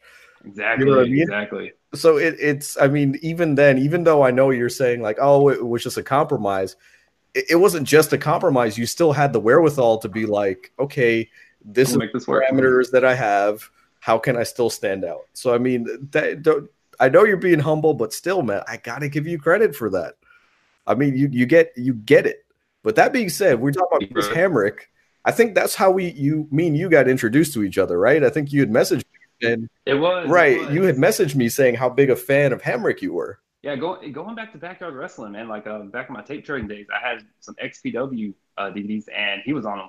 He was on there, and man, just the matches he had, I was just like, this is awesome. Um, he was in like a gauntlet match, one I had, and, and another one was a ladder match. And the ladder match he had with uh, Kenny Chaos, and that was just insane. One of the best ladder matches I've ever seen. Um, and just I emulated his style, like backyard wrestling. Nice. And uh, so when I was, I was actually just looking for, I was in the gym looking for podcasts, different podcasts, and yours popped up, and I seen it. And I was like, oh, Chris Hamrick. That's a name I haven't seen in a long time. And I was like, this is awesome. I'm just getting the, the getting to hear his story because you don't hear nothing on it. It's, cra- it's crazy. I Oh, mean, that makes that makes me feel like a million bucks. I thank you for that, by the way. That you were searching for podcasts and you just happened to stumble upon ours. Uh, so that's just really humbling. and then, ironically, fate is as it is sometimes, man. The that's the week that we did the Hamrick interview. You know what I mean? And you Yeah. apparently um, really patterned your style after Chris Hamrick. So.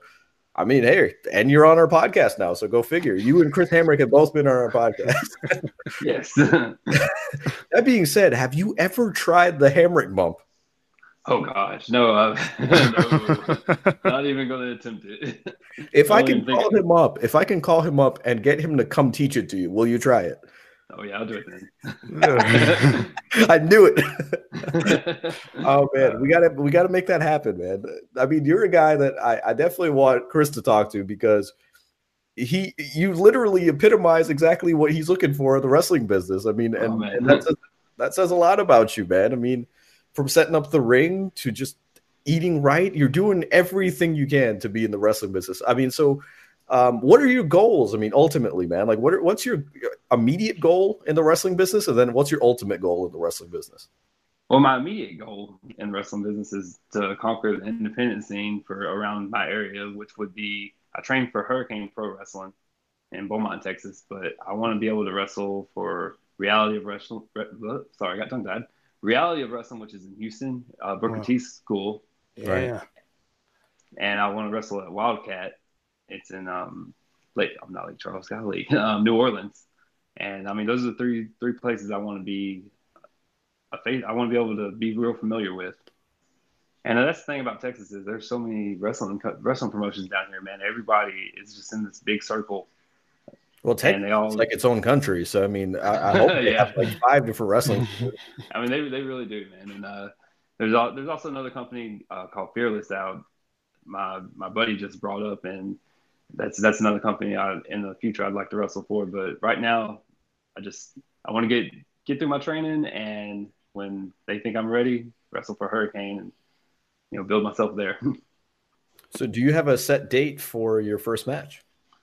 Um, I mean, the, you know, it's there's there's really so much to learn in wrestling. I my idea would be around August September, but um, like I had a little tryout match Saturday, and just uh, I wrestled. We had a little mini match in front of the front of the guys that that were wrestling that day, and just kind of let them critique and pick apart our match, and just uh, how they how they told me what what stuff I need to work on. I feel like I just need to go back and work on that first, and you know, if I'm if I'm ready by by around September, then I'm ready. But if I'm not, you know, I just be a little little definitely by by the end of the year I'll be wrestling. I think.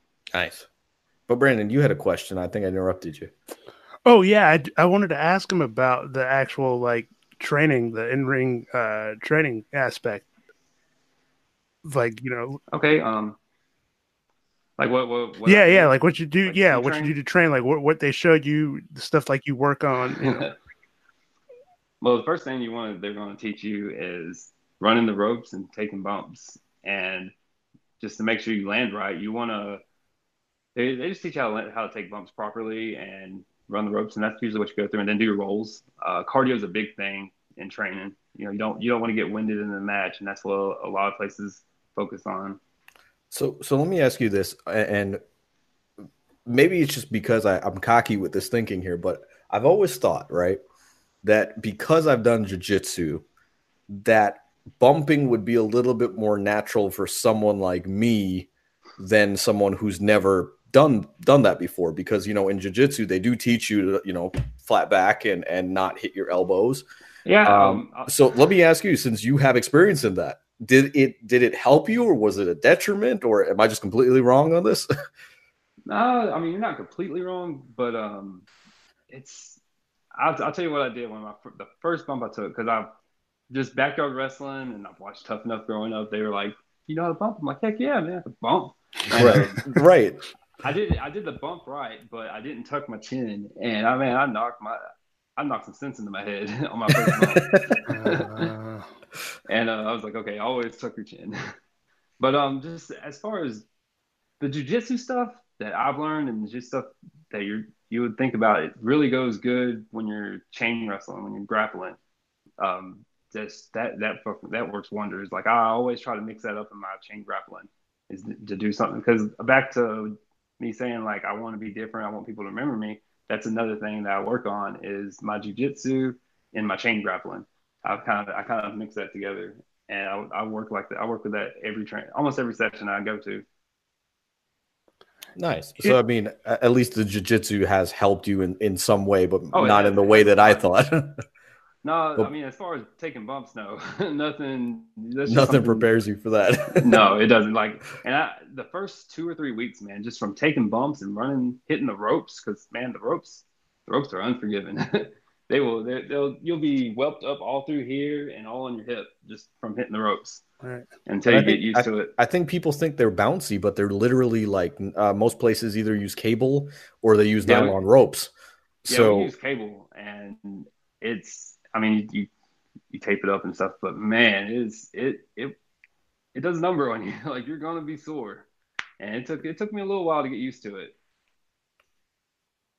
Dude, that's crazy. Now, like when you're doing a match with somebody, like, um, like when you're doing these matches for for the people to watch, like, do you guys get to work through like the sequences that you're going to do in the match beforehand, or do you just sort of call it on the spot, or you do a little bit of both? Well, How does that work? I mean, that's that's a the, if you're working with like like I was, I was Saturday. I was it was the guy I trained with, so we're we're so used to training with each other. We we know we know what they're going to want to do, you know, just by by their body motion or they, you know, just kind of calling it. But we we pretty much know what we're going to do. We already have in our mind what we're going to do for them. But I was gonna say, so is that is that something that you um the two of you like sit there beforehand and you're you talk a little bit about what you're gonna do, or you just go out there and trust each other? I mean, you just you just kind of go you you talk about it. So it's funny because I I had a friend, uh, he was in here, he was here about four years ago at my house, and he was like, man, he's like, though they have to script everything about that match, right? And I'm like, no, there's a lot of wrestlers who actually call it as they go. Yeah, and they kind of feel out the process, and he did not believe me. Yeah. So I'm- you I'm can- you can vouch- I was gonna say, I mean, I, obviously it takes some skill to do that, but you can vouch that there are people that do that, right? like once you figure that out, like when you're watching a match, man, you can just be like, "Holy shit, they're calling for spots." you can see you'll you'll pick up on it. Like, and that's the one thing that when you wrestle, when you're training, it just it kind of shows you like what to look for in matches, as far as stuff like calling it out and just botches and stuff, because you know how to. So, so whenever somebody's hitting a headlock, they're probably talking to each other. oh yeah, definitely. Right. you hear that, Randy bit. Orton? right. Little now that you that you're you know you're sort of working on you know matches and putting them together um do you see anything that sort of makes a difference between you know a one star match and a five star match or like like how can you like sort of elevate a match is there you know is there a way to do that or I mean, personally, me no, because I'm not. I'm not. I wouldn't be ready to have a five star match. I'd barely have a one star match. The man's aware of his limits, which is great. you know? That means he has room for improvement. That's the Yeah. best thing about it. yeah I was just saying, like, uh, like just I couldn't tell you, like, about if I'm watching the match, like, if it's a Right, good right. match is a good match, but I couldn't tell you, like, oh, I couldn't look at somebody and just be like, oh, this match is gonna suck or this match is gonna be good, right. because like every time I watch a match, watch people wrestle, I'm like automatically think this is gonna be off. They're gonna be Dude, so I have a theory about you, which is once you do have your first couple matches, I think you'll be a lot better than than you think you are. Only because like I can sense that you'll probably turn on as soon as you see people in the crowd reacting to what you're doing. Oh, Because definitely. I'm.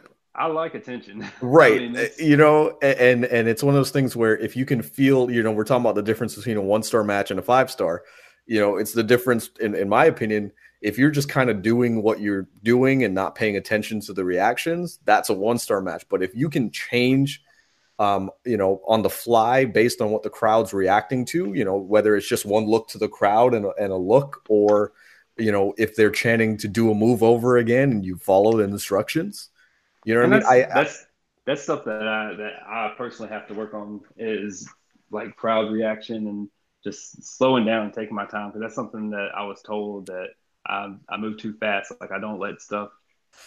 I don't let move like when I do a move, I don't let it sink in with the crowd. I just I just go to the next move rather than just do a move and just let it let it register. Go ahead, Brandon, because I know why you're laughing. So just go ahead and say it. That's right. Well, yeah, I wanted to ask you, what, what do you think of uh, Randy Orton, man? I think he's one of the best in the business. Let me sort of slowing let me- things Let me explain. Let me explain.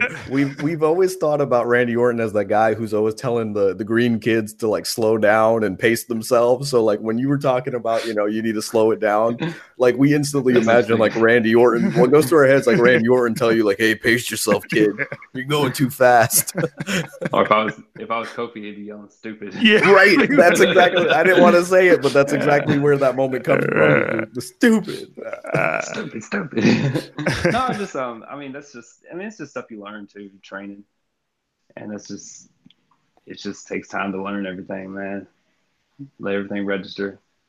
It's great It's that just a- you. It's great that you know that, though, man. Like honestly, it's it's honest, When I, when, honestly. I, when I got into training, man, I did not know it would take this much that there was this much into wrestling. Oh, I thought man. like three months and I'll be able to wrestle. No, not even Right. close. which which lets you know how special someone like a Kurt Angle really is to go in Oh, there yes. and then you know three months train, six months on the main roster, win the WWE Well, title. You know what I mean? That's Like, not in Kurt normal. Angle, Kurt Angle's case, man. He got he got he got a contract as as um, he was developing. You know, like they paid him to train, so he Right. was in a lot better position. If I was paid to train and work out, I think I would be in a really good place right now.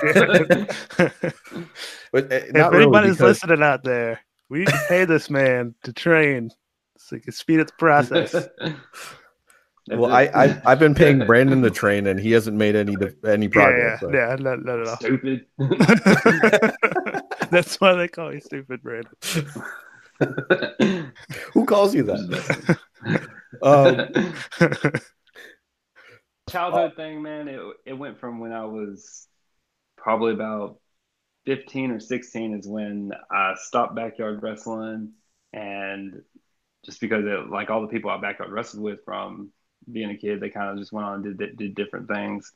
right. Um, I started just getting into work more as a even being younger. You know, my dad really drilled work ethic in me, like always having to work. So I would always I always play video games with, that had to do with wrestling, um, like on 64 and whatnot, Yeah. and and No Mercy? PlayStation You 2. play some No Mercy? oh, dude, I got that right now. Yeah. I know. I could I could rock you in some No Mercy right now.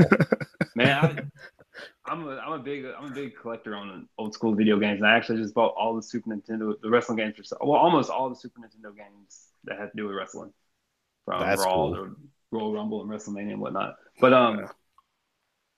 just I didn't really have a have a whole lot of like between 16 and now. You know, it was just watching wrestling, playing games. I didn't really get get to get into it till I was 29, and that's when I decided to to get to actually follow it.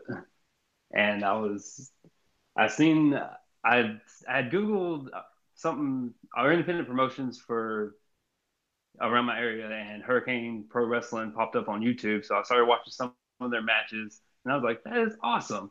And um, just I looked him up on Facebook and got his number, and the rest was history. So what was the like aha moment that made you go, okay, I'm gonna train now? Uh, So you're you're 29 at the time, right? And what's what's the moment that you were like, I'm just gonna do this thing? well, I didn't want to do jiu-jitsu no more, just because I didn't want to get hurt. And So was it that Because- elbow thing that made you that made you completely just go, you know what, I'm gonna try wrestling? no, no, no, no, no, it wasn't. It was um just the that got me to not do it because it was I was I was scared I was gonna get really hurt and not be able to work. And if I can't work, I can't pay bills. I can't pay bills, and I can't take care of my family. So, I, but I always wrestled because we have WWE Network. My youngest son is a huge mark for wrestling, like me, and always wants to wrestle. He's a big Finn Balor fan, Demon, and every time he sees him, he he tries to wrestle like him. So I always wrestle with him on the bed, and my my wife would told me that like you're really good at wrestling, like you should try that. And that's when I started looking up independent promotions. But she she she was like supported me the whole way. Like she got she got me into it. Like she kept my not into it, but you know she made it easier for me to get into. Well, the support support means everything, man. I mean, like the the two biggest examples I can look at in your life are your dad supporting you when you were younger, and then your wife supporting you when you're older. So I mean, just right there, there are two very awesome individuals that have helped you on this on this dream of yours. And I mean, that final push from your wife, you know, the person that you've had kids with and been supporting, when she finally supported you, uh, like, would you do you think that's the aha moment right there? You're like, if she says I can do it, I'm gonna try this damn thing. Oh yeah, definitely, definitely. Because I mean, like I said, like she's, I wouldn't have to stress about stuff being at the house if she's there to help me. You know, like she's, she helps me with my boys when we have them because they're her, they're my my boys are her stepkids, and she, like, she's an awesome stepmom. She takes care of them when, she makes it possible for me to go work out. She makes everything possible for me, like work out. She keeps me on on a right meal plan. She, you know, she's she keeps me she get, make sure I get up to go train and all, everything. Like she she helps me out so much. That's awesome, man. And I feel like uh, spouses um, supporting people's dreams. I think they don't get enough credit sometimes. I mean, just listening to you there, I mean, like that's that's half the work right there. Is like she's keeping you very much on track with the diet and and just focusing on your dream. I, you know, it's it's times like that when the, the days you wake up and you're like, I don't know if I want to do this. You know, this is hard, and then she's there ready with a meal for you, saying, "No, you got to stick to your diet. This is what we're doing." I'm sure that means exactly. the world to you. Oh yeah, definitely, definitely, and it, you know, it's just what benefits me benefits her. You know, if I'm if I'm happy, she's happy. If she's happy, I'm happy. Right there, you go. You hear that, she Brandon? Really, she knows I really like wrestling, so. Brandon, why can't you be the supportive for me, bro? You know, I know you're just my podcast partner, but like you, you you're still a partner. So much way. more. right. Exactly. Do you want me to start prepping your meals? Is that yes, yes? and then maybe I can train too and become buff like JoJo over here just go to work out, man. so you gotta lift, bro. Gotta Wait, live, man. Just gotta, just gotta, okay. Um, so you talked about. We'll, we'll get there. so, you talked about your immediate goals, but what is your eventual goal in the wrestling business? Um, like I, hey, I don't set my. I don't. Set my, I, if you had one big goal, Oh, definitely to get paid to wrestle. That would be my goal. My my big goal is to get paid to wrestle and work out. if I can make a living and take care of my family doing that, then I would. That I'd be I'd be one happy camper. but Man, I mean, just that's awesome though that that's your goal. Like you know, some some people would say like to be to main event WrestleMania or to be the WWE champion, but the fact that like I don't know, that says a lot about you, man. That your goal is like if I can support my family while doing something I love, then I've made it. Yeah, that's like cool. I'm, I'm, not. I don't. I don't set my goals too high. Like if um if if I if I if someone if they were to pay me like hey you're gonna be a jobber, okay y'all gonna pay me to just still get in the ring. I'm okay with that. All right, that's awesome, man. That's that's awesome. But I, I think you know some people might take that wrong, but it it's more so that you know the fact that you get to do it all, it just would mean the world to you, right? Yeah. Yeah, man. Go ahead, Brandon. Oh, yeah. Oh yeah, I wanted to ask about the uh, the tattoos. Do you incorporate any of the tattoos oh. into the actual wrestling? Oh, that's, the, that's the biggest style clash I have, man. Is my tattoos because my gimmick is it's going to be semi colorful, but it's going to be old school. And then I know like my superhero tattoos and my Mario tattoos and my Pokemon tattoos. It's just a big style clash. And I thought about stuff for it to cut to wear to cover it up, but I mean, I all right. I'll I'll I'll cross that bridge when I go down that road one day. Just you'll figure it out. Up, you yeah, just gotta, you gotta come up with a kayfabe explanation. You gotta be like, I got drunk one night. My boys tattooed this crap on me, and I hate. I, I wear them every day because I remember uh, that there are people in this world that hate me. And you know, just, just, go with it. Just work it into your gimmick, yeah. and it, it'll all work itself out. You're like, I hate Pokemon. I don't even know why I have this. oh man. Or you can say you can say your son made you get it. You know. I mean that's yeah yeah. That's, you come up with usually, something. Yeah, I'll come up with something. But yeah, I mean, I thought I thought about wearing like sleeves for it, but I, I don't know. I still got to get my gimmick together too. So it's it's all still a work. work and hide the guns though. You're gonna wear sleeves and hide the guns yeah. that you've earned. Not good. oh man, sacrifices, brothers. uh, just wear long overalls, but then it, will defeat the purpose of even going to the gym.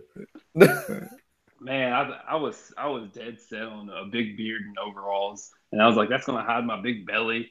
when, but, but, yeah, like I said, like even just training and then just being being around the people that you train with, and uh, just developing a good relationship with them people, man, they they change your mindset hundred percent. They definitely changed mine. So you're you're from Texas, right? Originally. Yeah.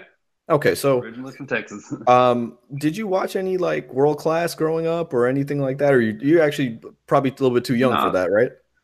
I mean, I, I, watch a bunch of older stuff now.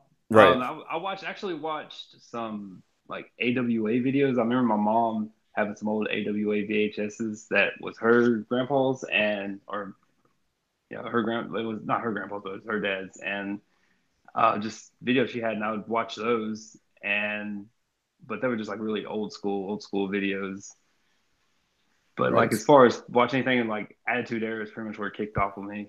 Nice. Okay, that's that's exactly what I was going to ask. Like, what what your favorite era was, and what your favorite uh, wrestling organization was. I mean, Attitude Era definitely. Uh, I was when ECW came out with one night when one night stand happened to come out come around. That was I started getting into ECW looking for uh, old DVDs and VHSs of ECW, so I started following that. before this is before this is pre network WWE network. I know uh, kids. I, I'm sure your kids, for example, have no idea how lucky they have it because, like, we used to have to find, like you said, you used to go find your grandpa's old tapes, and like that was like, you know, that was like your network right there. You're like, oh, old Yeah, tapes. was. I don't, I don't even know what the hell's on it, but I'm gonna go watch it because it says wrestling on it. I had a closet full of VHS tapes and D- I still got collections of DVDs. I still buy DVDs just because I like to have physical copies. And uh, that's like my oldest son. He's a big gamer, and he uh, he always wants to download games. He does download games, but I always buy the actual physical games because I tell him I was like, it's easy to trade, man. Like if you get tired playing it, I could play it. You know, if you get it on, if you download it, I can't play it. You you hear Brandon. Yeah. Brandon is definitely uh, a proprietor of, of physical media. Uh, I'm more of like a digital person, but I have like a whole bookshelf full of deep wrestling DVDs too. But Brandon always is like physical media. You know, stop downloading that crap. the kinda. I'm a, Yeah, I'm yeah. a dinosaur, bro. I got like shoe boxes full I'm of uh, way, brother. full of DVDs and like, His eyes. It was just funny watching though. I know our viewers can't see it, but Brandon's eyes were lit up when you started talking about physical media. yeah. he even uh, he even still rocks like his uh, man. Yeah, VHSs. I mean, my parents have them somewhere in a, in a basement somewhere of, of all the wrestling tapes that I have. I used to tape every pay per view, every Raw, every SmackDown. Yeah, So, I mean. God, I that's- had- that was the. Oh, go ahead, go ahead. Sorry. No, no, I was gonna say I, I had my own network, and I'm sure you did too. Oh yeah, definitely, definitely. I started watching um SmackDown. I'm trying to think like around WrestleMania 2000, uh, WrestleMania 2000, WrestleMania 20. Uh, Guerrero the Guerreros with Eddie 2004. Guerrero in, in Yeah. that time.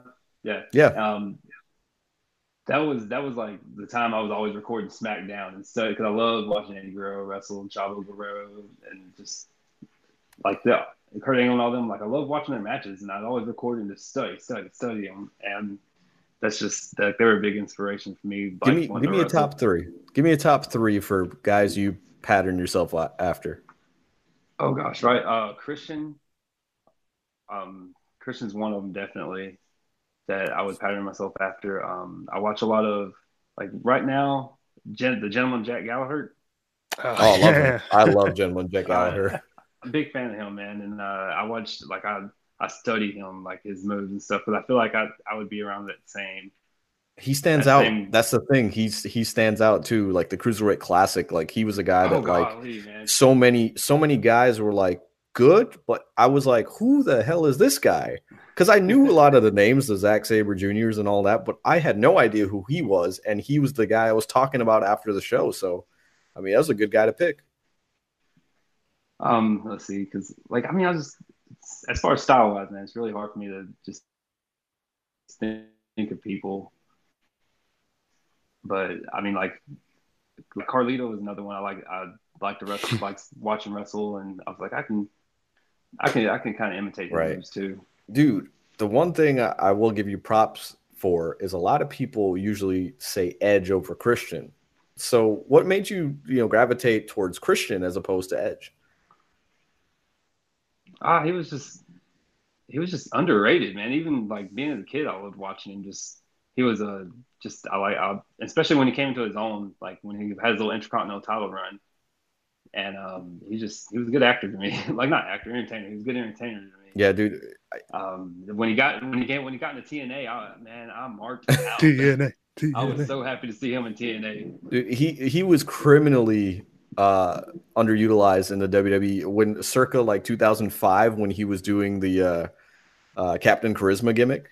He should have won a world title. He was so over. He man. was a lot- that's- I did not understand that. People people forget that, but like it was to the point where especially now in, you know, after Edge has won so many world titles, there was there were rumblings that Christian deserved the world title before Edge even got to that point because oh, remember Oh, Edge.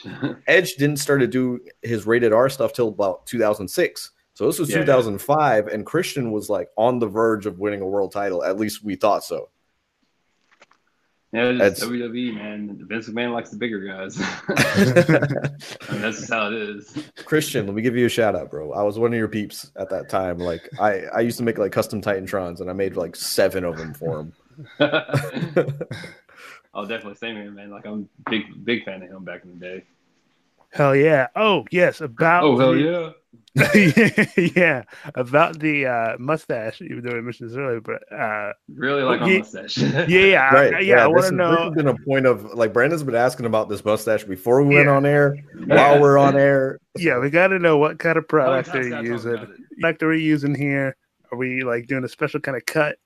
Yeah, No, um, the mustache just grows out. Um, I just shave around it, and I have curly hair, bud. So it it just kind of naturally just curls up, and I just kind of tweak it, boom, and it works.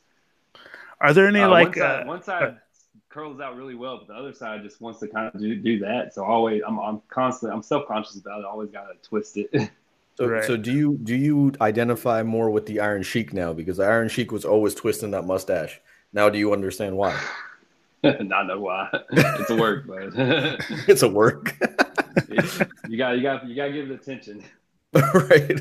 Yeah, like Well, during interviews, he'd be like, "Let me tell you something, Gene Mean," and he's always twirling this. Like, I thought it was just like to heal it up, but like now I'm Right. understanding that he was just probably trying to keep it nice and curled. There's there's like some moves I work on in the ring when I'm wrestling, like uh, the ravishing Rick Rude. Um, when he does his neck breaker, Right. that's a move that I like to do. But like I a neck breaker, I'll pull the mustaches out and drop. yeah. and then Yeah, freaking the crowd. Yeah, exactly. And then uh, there's another one where if I want to hit somebody with a shoulder, but I just kind of look at the crowd, pull the mustache, and then kick dirt on them, and just start running for an elbow drop or something. but I'll, I, I try using the. I, I want to use the mustache, incorporate the mustache in my in my in the ring when I'm wrestling. Nice. That's a big plan for me. Hear that, Robert Roode? You don't just have a mustache; you incorporate. Correct. Yeah, and then um, oh, I went blank for a second there. Sorry. Okay. Sorry, the storm over here, so lightning's like popping off in the background. Oh, it's all good. It's all. You're also distracted by Brandon just really ogling, like oogling your mustache. Come on, grow grow one out, brother. Dude, it doesn't it doesn't grow right, man. I don't know what I'm doing wrong. That's what I'm trying to figure out. Like if I gotta put I something don't on my grow hair in the face. center. Like I couldn't grow like a full must. Like in the center, it's bald, but it's like should it's like enough gap where it just you know it just Yeah. grows out perfectly for me. The It does Brandon's really nine. hardcore staring at this camera. This and trying to is- yeah, figure I'm out- trying to figure out like what what could I do here? I might just do a false. Would you ever think about doing like a false beard so you can still do the big beard thing that you wanted to do? no, man, no, I'm I'm through with the beard. Uh, I'd love to have a goatee, man, one day. Like I would, I wouldn't mind having like a little goatee and then having the mustache Yeah. also. Can, yeah, uh, can one you day, do? One day I'll work on a. What's that? I was saying, yeah, can you do like a goatee for work? No, I so- can't. I can't have. Uh, I can't have no hair right here because if um I work in a chemical plant. oh wow, okay. If I'm if I'm in an area where I have to wear a face mask, it has to be able to suck on my face perfect and not have no facial hair right here to block the seal. So, That's so crazy. this podcast, because of Brandon, this podcast is disintegrated into 15 minutes, uh, a 15 minute conversation about facial hair. Brandon, will phone him afterwards. yeah, He'll give you tips on the mustache. That way, Hit next on week, Instagram, brother. yeah, right? Next week, you can Get be on the gram. this podcast with a mustache. All right. yeah. I'm getting on the gram. Let's see what's going on here. It doesn't look like you're playing with Instagram. I'll just say it like that. Wait. No, no, yeah, I'm definitely. With the, yeah, this is. What yeah, are you I'm not- doing? no, no, no. I'm not. Yeah, none of that. Not while we have a guest on. That would be.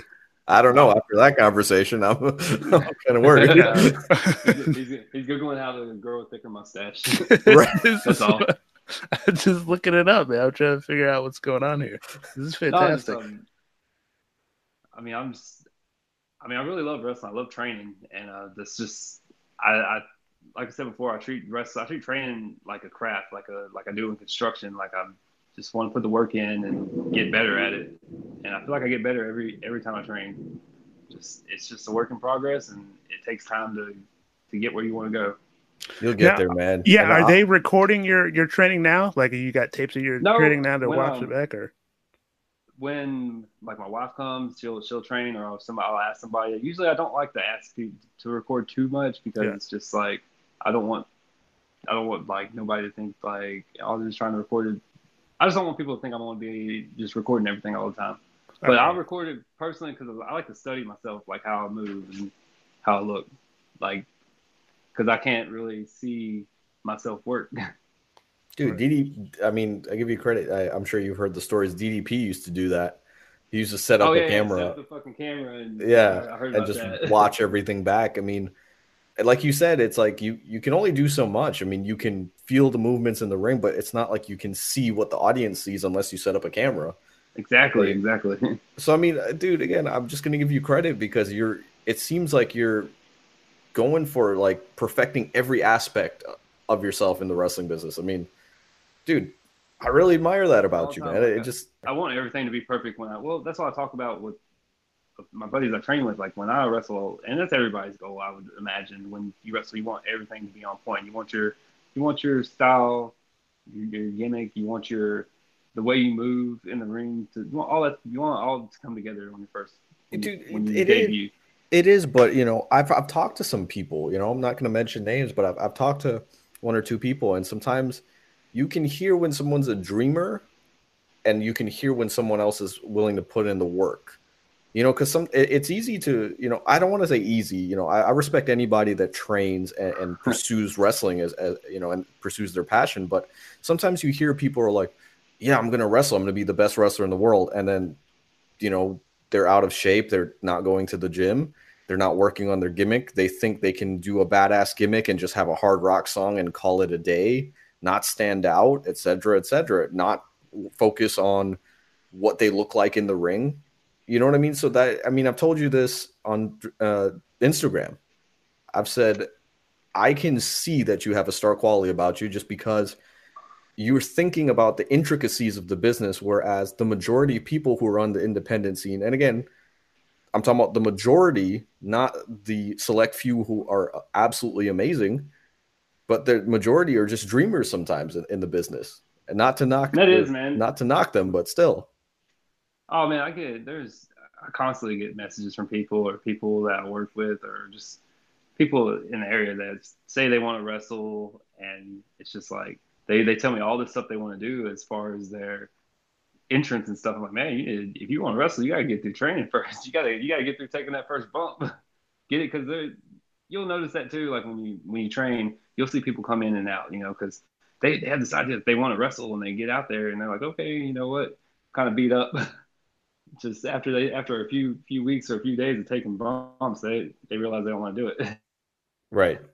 And I think, you know, And like you'll, uh, you'll, to, quote, you'll get that a to quote a famous bodybuilder, uh, Ronnie Coleman, I think that he has the funniest saying that I've ever heard, which is, uh, it is true though. He's like, you know, everybody want to be a bodybuilder, but nobody want to lift, lift some heavy ass weights.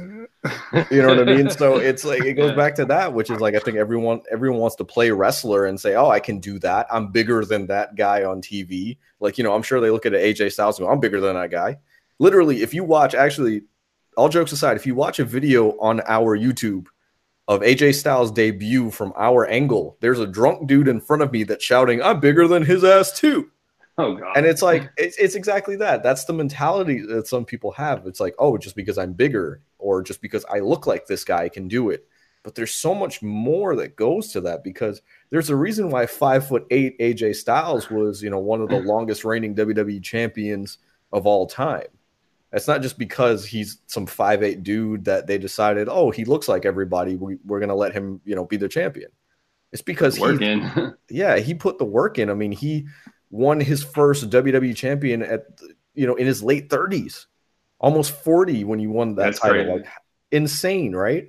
That was, I that was another thing. Like I marked out about just seeing AJ finally in WWE, something I didn't didn't think I'd ever see. So I, I will say this uh, uh, for me personally, that set a lot of things into motion for me, and and I, I don't ever really say it, but AJ Styles debuting in WWE made me feel like maybe I shouldn't be so down on myself for being 30 and wanting to start this thing. I'm definitely You- man. Never, never, never downplay your age, bro. Like you're never, Yeah. never too old to do anything. You know, you just gotta, you just gotta get. The only way you're gonna know if you can do it is just getting in there. That's it. Oh yeah, I wanted to ask. Uh, do you have any? You know, you're just getting into it recently. Were there any like crazy like hazing rituals What do you- that are Oh. going to like for pay your dues? oh gosh, um, no, I mean, hur- Nothing he can tell us on air. no, I mean, no, you just, I mean, you just pay the way the way people out here think you, or the way wrestlers pay their dues is setting up, training, um, working security, doing that kind of stuff, man. And like that stuff I enjoy, so I don't really look at it as paying my dues. And I'm in construction also, so when building a ring is a lot like building a scaffold. To me, also, it's it's I enjoy scaffold building, so I really enjoy building a ring because I know as soon as I set that ring up, I get to go run in it. Right. Um, the the worst, but out, out of training, I actually went to Reality of Wrestling in Houston, which is Booker T school, and man, that that was if you want to talk about hazing, they they ran me in the dirt, like they pushed me like nobody, and that's that's what kind of that one that and my buddy Scott, th those two things are kind of what got me into wanting to get in better shape because I got so winded, man. I wanted to throw up when I got done with training, and I was sore for like three days straight, like felt like dead. That's how that's how hard they ran me, and I So knew they, they blew like, you up. yeah, definitely. I, I mean, I never tapped out or anything, man. But dude, like that was that was hardcore, and I knew I knew after I left that night, like I got to get in better shape. I'm never gonna let that happen again. And now I just, I mean, I, I run hard, I train hard, and I mean, I just try to make. I, I hope I don't get blown up like that. But you see, that's again, dude. I'm I putting go- you over so much, but it's just again, I want to point out to our listeners, you know, why do you think they did that though? They did that to basically see what you're made of because you you had a choice after that, which is either screw the re- screw this wrestling nonsense. I don't want to do this. This is too hard, or I'm never gonna let that shit happen again. I'm gonna make sure that the next time they try to do that, that I'm in better shape than I am right now. yeah, that was So definitely like a make or break it for me. And I mean, like that says a lot about you because some people would have, you know, not even physically, but mentally broke after that. And you decided, no, I'm coming back in better shape, and they'll they'll never be able to do that to me again. So I think that right there says everything we need to know about you, man. Um, all right, guys. Um, I think we've kept JoJo long enough. Uh, thank you so much for you know giving us an hour of your time, man. Uh, before Oh, we let you go, though, uh, before we let you go, any last words? Anything you want to say? Um, yeah, man, real quick. On June 15th at Ford Park Arena, we're going to have a show out there for Hurricane Pro Wrestling's going to have a show. And I mean, it's, it's a really, they put on really awesome shows around here. If you want to follow them, they have, they have Instagram, they have, they're on Facebook. But yeah, man, just look out for them. We, we post, we post content all the time on there. So you can see matches like we're going to start posting at least one match a week up until the show. So if if you follow on Facebook, man, that's something to look out for. And do you support, know- your, do support you- your independent wrestlers? Yeah. Oh yeah, definitely. And I, I, I have a friend that's uh told me the same thing. Support your indie wrestling in Florida, man. Uh, in our case, but uh, what is what is the Instagram handle so people can follow uh, Hurricane Pro Wrestling? it's at, at hurricanepro.com or not dot .com. What the heck? at Hurricane Pro. At Hurricane Pro. All right. Same thing on Facebook. Same thing on Facebook. So guys, at Hurricane Pro, so you can see some of those full matches, and then soon enough we'll be seeing JoJo's matches on there. By then, he's probably not going to be named JoJo. He'll probably have some, some badass gimmick name that we, It'll be we Joseph will. Black. Joseph Black. Is that your name there? Yeah, that's my wrestling name. Joseph That's Black. that should have been the first question we asked. We're all the way at the end of the podcast. Oh podcast, man. and, the, and we forgot to ask you what your gimmick name is. So we're we're here with Mister. What was it Joseph Black? You said Yeah, Joseph Black. Joseph Black. That's a badass name. As he twirls his mustache. I'm just. Live in the gimmick, brother. Live in the gimmick. Hey, but be. But Jojo, man, we we want to thank you so much, man. This has been a great interview. Uh, I'm glad that we finally got to have you on and get the experience of a pro wrestler in training, man. So thank you so much Yeah. for joining us. Appreciate y'all having me, bud. Oh, anytime, man. And and Brandon, anything you want to say? Yeah, man, I- I'm loving the tats. You're looking jacked. You got the stash going. We're excited for these matches, progress. man. Yeah, You got we're you got at least you We're got at least staying. one fan in Brandon after this episode because Brandon Brandon's loving the mustache and the tattoos. Hey, I'm, I'm happy to hear that, man. There you go, man. y'all, y'all have a fan in me as well, so awesome, man. We we appreciate your support, man, and, and this has been awesome, man. Have a good night, All right, man. brother. Thank you so much. All Good night. Kenny Fo, your thoughts? All right, guys, and that was our interview with JoJo Woods, Joseph Woods. What did you think about it, Brandon? You know what? He's just got a good head on himself, you know, and he's uh he's getting down and dirty. He's learning his craft, and uh it seems like he's going to stick with it. I mean, even he, he's got all the support system from his family. Uh, they prep his meals. this guy's ready to go, man. Dude, I, I think I think he's such a humble guy, and like he was so gracious in that interview, and and you know he I remember he was messaging me beforehand. He's like, "Oh man, I hope it's good," and I hope, and I said, "Dude, it'll be great. We'll just have a conversation." And dare I say, it was a very very good episode. You know what I mean? It's it's so cool. We haven't had that perspective yet. We've had someone who's you know literally working for WWE on here. We've had fans who you know super fans, if you will. Uh, we've had you know people who've been influenced in their music by professional wrestling um and you know other podcast hosts you know great podcast hosts but we've never had someone who is training to be a professional wrestler on this podcast well in your maybe maybe in, in your case you're talking about josiah's probably training on you Yeah, know, I think not I telling he's- anybody. Yeah, I think he's working us. So I was gonna say so in, in your head we we have had one before, but all jokes aside, um, yeah, JoJo's got a good head on his shoulders, man. It's just I can't wait to see what he does in the wrestling business. Um, the fact that he's just like you know I just want to wrestle. It's almost like not about getting to WWE. It's just about making a living doing this. So he's you know I, I admire that man. Some people are so like they only see the end goal. You know they're like oh I want to be WWE champion. That sometimes you miss out on the the practical first goal, which is like I just want to be comfortable doing this for a living and be happy, and then everything else will come after that. I admire that man. I admire him as a man and as an individual. Fantastic, man. Hell yeah. Hell yeah.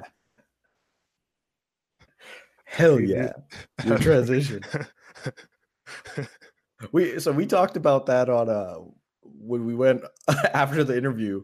Uh, we talked about that that Brandon's transition in the podcast is hell yeah. Dang it. So I want you to pay attention. I want Yeah. somebody. I will give a free, a Kenny for your thoughts logo T-shirt from ProWrestlingTees.com slash a Kenny for your thoughts to anybody who's willing to go through every episode and just make a compilation video of Brandon saying "Hell yeah." And we'll count the number of times I will. I'm so serious. If you're willing to do that, I will give you a free T-shirt. I am so Oh, serious when I say that. Um, but guys, yeah, seriously, help us pay the bills. Go on prowrestlingtees.com slash Kenny for your thoughts. I'm I don't know about you, Brandon. I'm so proud that we're on Pro Wrestling Tees. Like, Yeah, I we're don't on see how there with, like- this happen. Yeah. dude, we're we're up there with all elite wrestling and uh, Joey Ryan's penis is on there. Yeah. You know, like come on, like all jokes aside, I mean, we're there with Josiah, Wrest- Wrestle and Flow. Like we're there with some great company, man. And I'm so humbled that they would even consider us because I'm gonna tell everybody here right now. I didn't pay $75 or whatever that startup fee was. They I just literally talked, you know, to them and and they approved our stuff. They were so gracious. I mean, honestly, I feel like we earned it, you know. Uh, so thank you so much to Pro Wrestling Tees and definitely go cop. We got two t-shirts on there. Uh, if we sell 25, we can design, we can do more than four designs. So that's the limit right now. We got a couple more designs on the way, um, of- uh, including one that a lot of people have already requested of Brandon. I'm not going to spoil it yet, but a lot of people have been requesting a design of Brandon, and I'm going to give it to them. Just give me some time to design it myself. Yeah. Look, I can design shirts. I designed this one for my mortgage company, so I mean, I could do it. We got it. Can you get like a uh, African, like the Africa, African continent, like? it- I, I don't think I want to. Like, I don't. I don't think I want to. But that being said, guys, Yeah. um, did want to remind you: subscribe to us on YouTube. Give the episode a thumbs up. I can't stress that enough. It moves us up in the search. Um, go ahead and give us a five star review on Apple Podcasts, Google Play, Spotify, uh, African Talk Radio, yeah. Um, Podbean, Stitcher, uh, whatever you listen to your podcast on, please give us a five star rating and review. Thank you for the continued support. We wouldn't be where we are right now on prowrestlingtees.com without your support, guys. Because if we had 50 followers who were not engaging in our content, they would have definitely denied us. Um, but they saw how strong our social media presence is um, and approved us. So also that should I should remind everybody uh, haven't been and yet our numbers are so strong. Please uh, follow us on Instagram at a Kenny for Your Thoughts podcast, on Twitter, which is steadily growing at Kenny Podcast. And if you are still on Facebook or your grandmother is on Facebook, by all means, facebook.com slash Yeah, is there Kenny Your Thoughts up? podcast. Wait, wait, I gotta say the link again. You interrupted me. It's. Facebook.com slash a Kenny for Your Thoughts podcast. What were you saying? I was saying if we, we still had the MySpace up, but We have a MySpace, uh, myspace.com slash a Kenny for Your Thoughts podcast, Xanga.com slash a Kenny for Your Thoughts podcast, uh, WWF chat, uh, AOL chat room uh, at a Kenny for Your Thoughts podcast, CDOS slash slash backslash uh, run slash a Kenny for Your Thoughts podcast slash Africa slash no, Obama, Obama, oh Brandon, Brandon, you're killing me here. But uh, anyway, guys, uh, in all seriousness, thank you so much for the support. We wouldn't be where we are without you.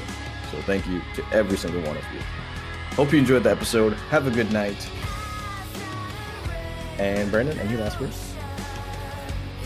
Ibaba Ebola. Wow.